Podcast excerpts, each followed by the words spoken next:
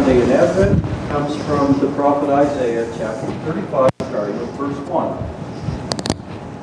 The wilderness and the dry land shall be glad. The desert shall rejoice and blossom like the crocus. It shall blossom abundantly and rejoice with joy and singing. The glory of Lebanon shall be given to it, the majesty of Carmel and Sharon. They shall see the glory of the Lord, the majesty of our God. Strengthen the weak hands and make firm the feeble, the feeble knees. Say to those who have an anxious heart, Be strong, fear not. Behold, your God will come with vengeance, with the recompense of God. He will come and save you. Then the eyes of the blind shall be opened, and the ears of the deaf unstopped. Then shall the lame man leap like a deer, and the tongue of the mute sing for joy. For waters break forth in the wilderness, and streams in the desert. The burning sand shall become a pool, and the thirsty grounds springs of water. In the haunts of jackals, where they lie down, the grass shall become reeds and rushes. And a highway shall be there, and it shall be called the way of holiness.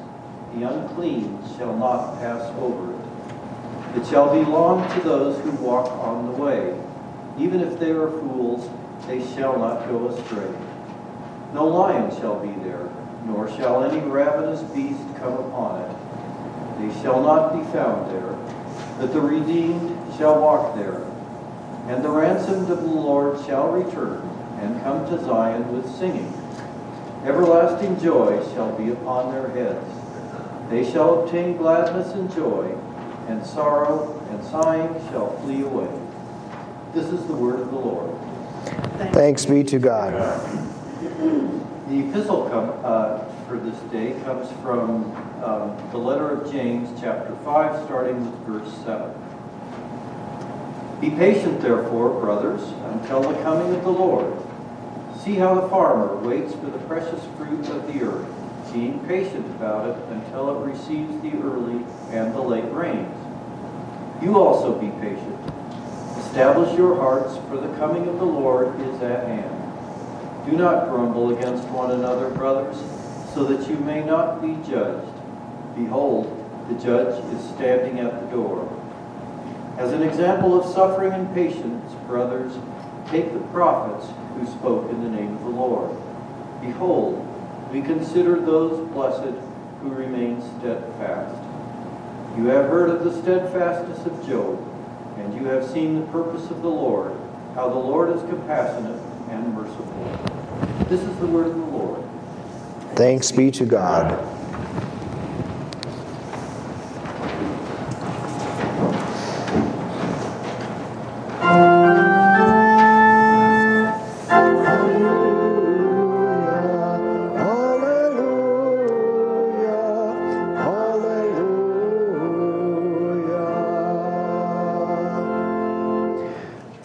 Gospel according to St. Matthew, the 11th chapter.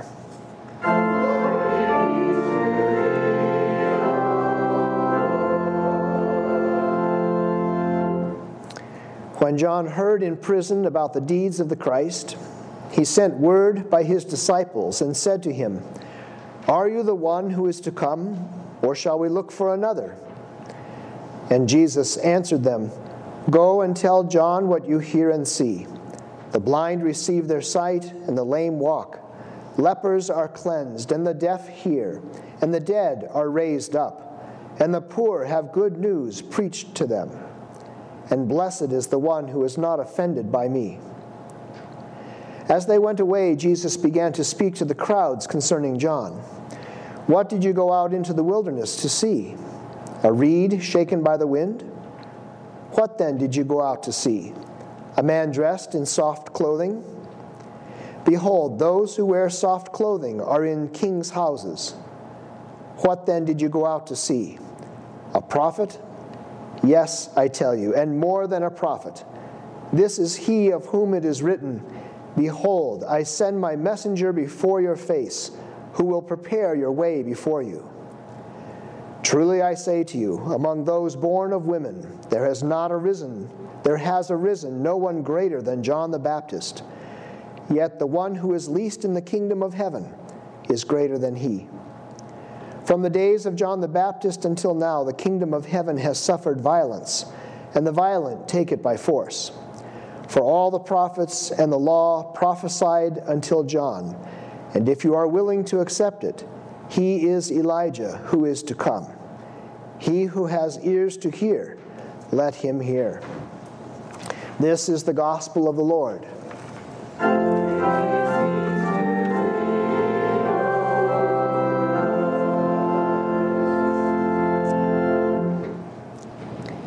Grace, mercy, and peace be to you from God our Father and from our Lord and Savior, Jesus Christ. Amen.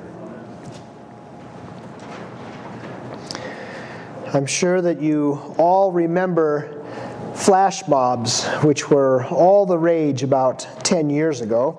And there's one in particular I remember seeing at Christmas time uh, where people are going through the mall. They're just doing their shopping. Somebody's obviously filming this because they know what's going to happen. And suddenly a woman just stands up and she starts singing. And she's singing, Joyful, joyful, we adore thee. And this is beautiful rendition, and people are stopping to listen and all that. But slowly, more and more, of the people around start joining in. And at first, it looks like it's just normal people, regular people. But then you realize that this is kind of a choir, kind of uh, set up to be this way.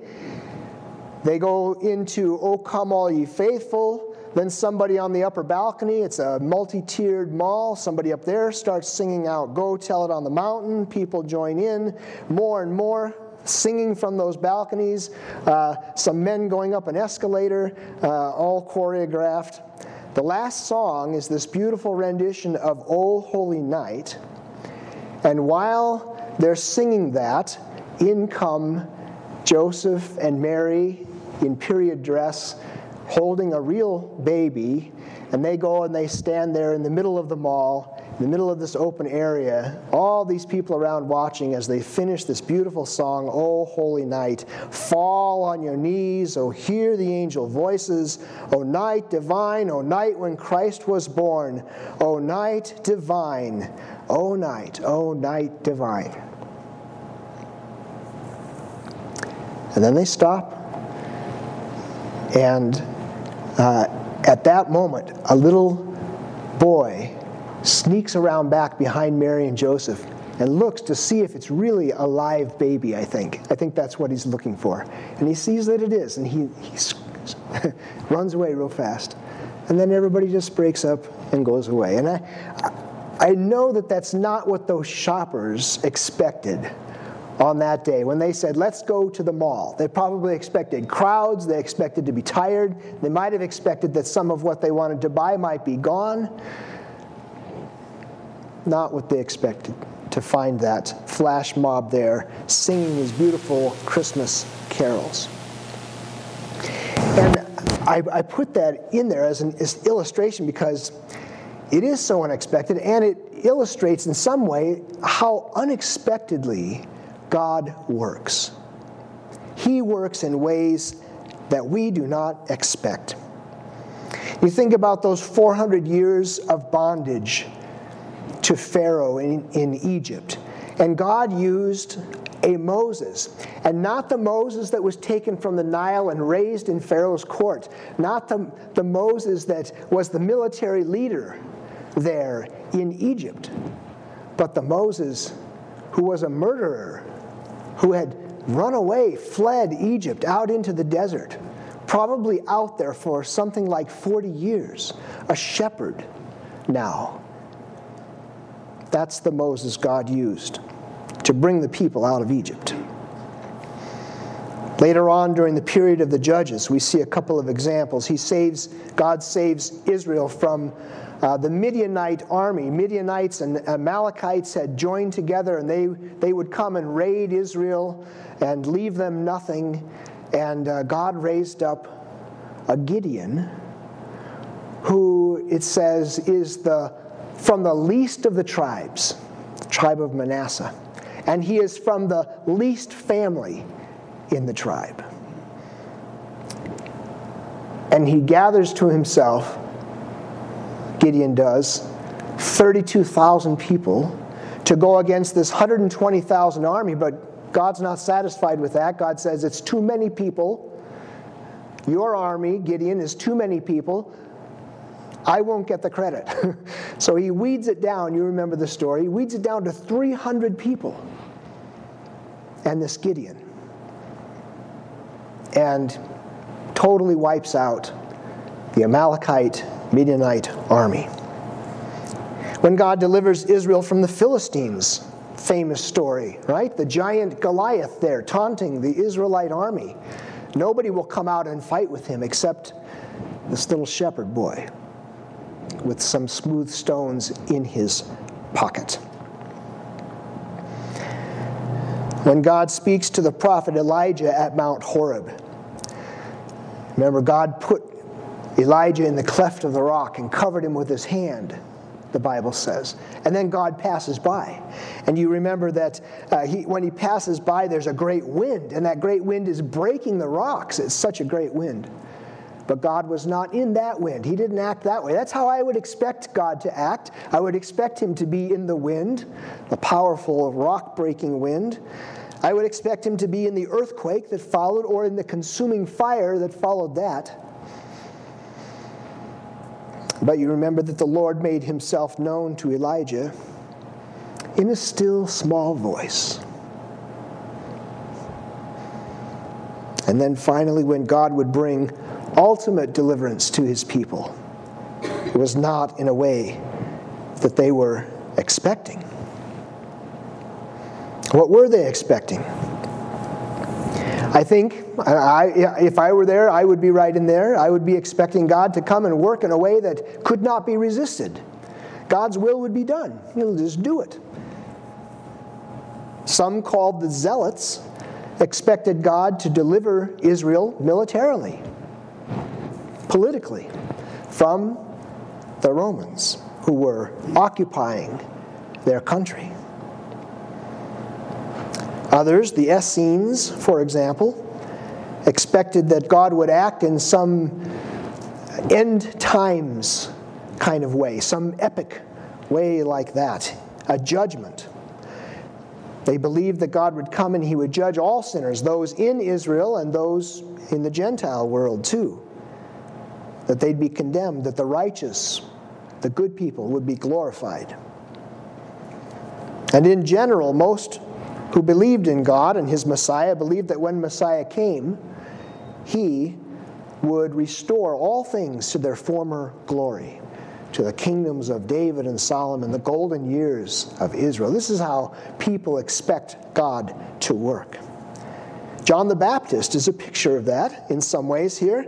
John prophesies that the one coming after him is going to be mighty in judgment, cutting down the fruitless trees, separating the chaff from the wheat, and burning the chaff in the fire. Great judgment is coming. Repent. But in his Messiah, God acts in an unexpected way. Now, people resisted Jesus' proclamation of the good news, as well as his call to repentance. I remember as a kid thinking, I don't understand this, that the Son of God came and spoke and could perform miracles but couldn't change people's hearts. And I've come to understand a little more of that. But you would expect that when the Messiah came, yeah, nobody would be able to resist that. But God didn't work that way. He didn't come in great power and glory, honor and might as the king in Jerusalem or something like that, like we might expect, like the people expected.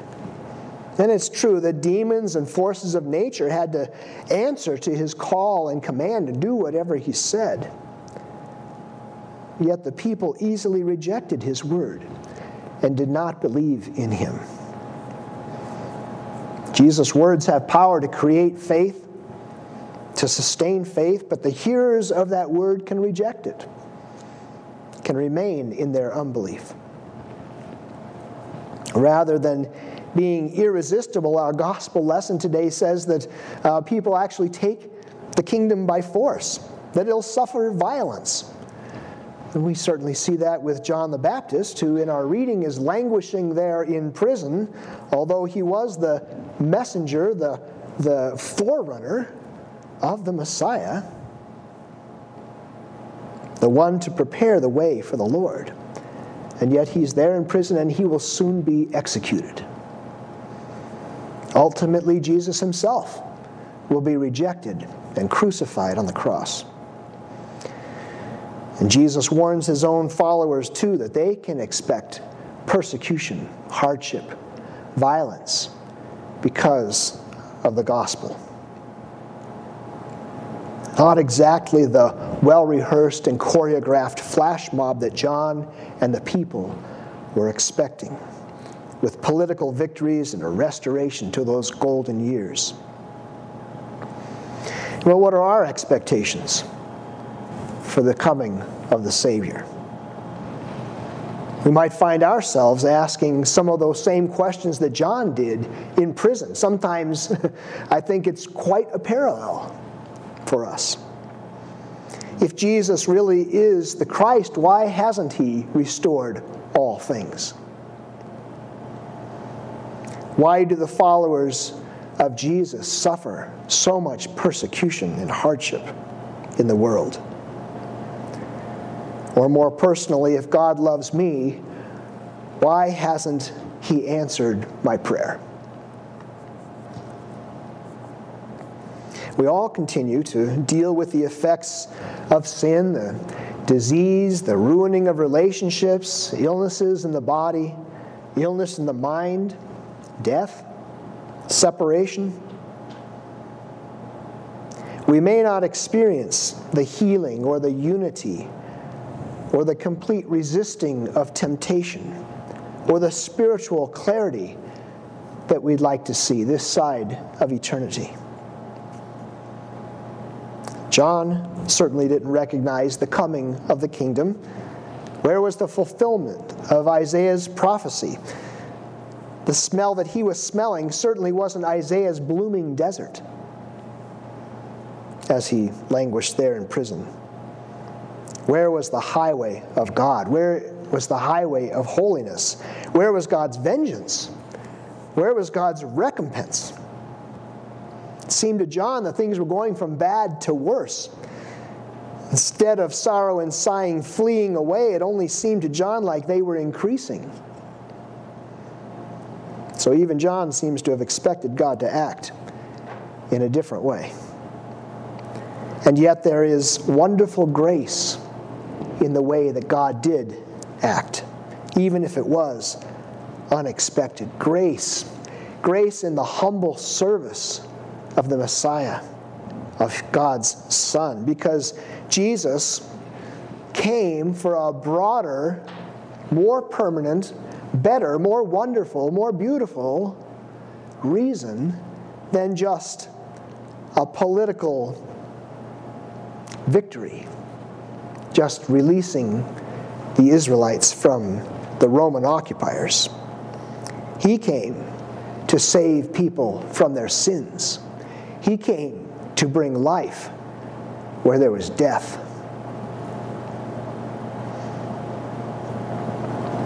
saving us from our sins. That's our real problem.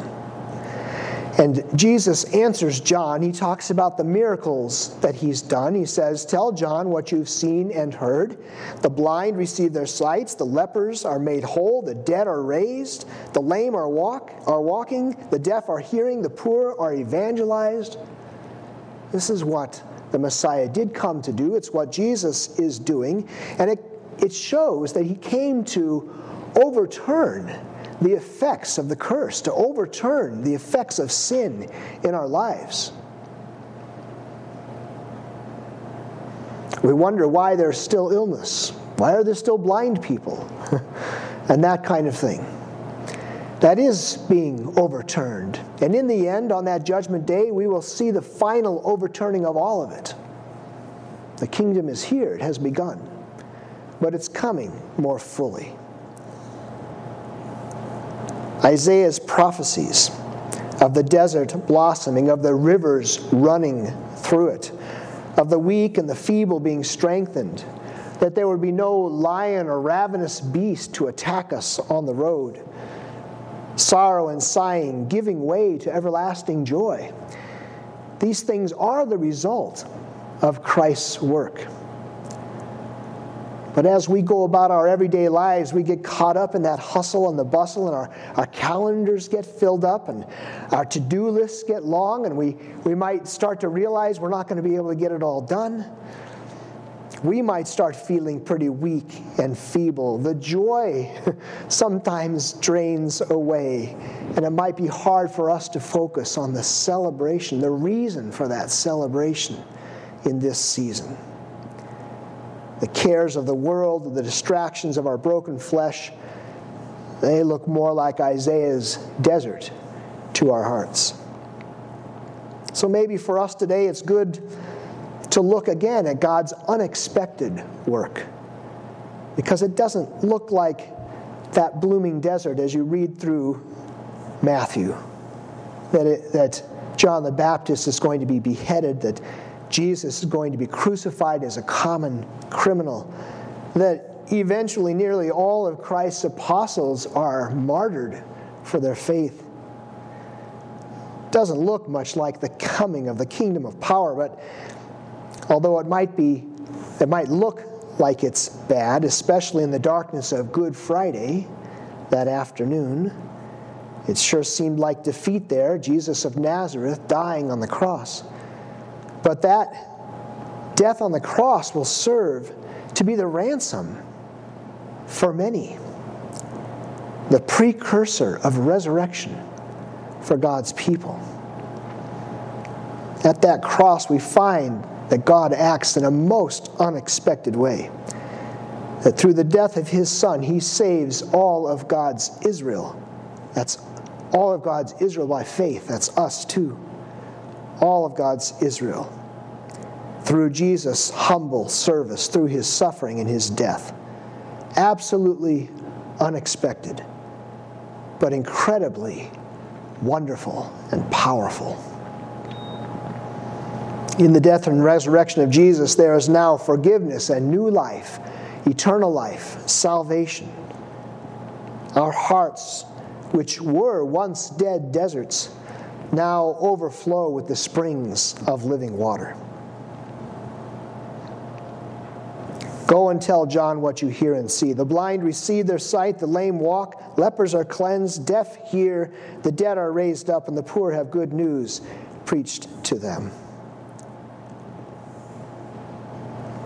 Jesus is going to return and restore all things on the last day. And boy, on that last day, is it going to be unexpected. It's going to be a flash mob of unexpected proportion with the angels, with the raw power of that day, with the realization in ourselves as we rise from the dead bodily, the realization that the hardships of this life are over, that the restoration of all things is now and that eternal life in its fullness is about to begin.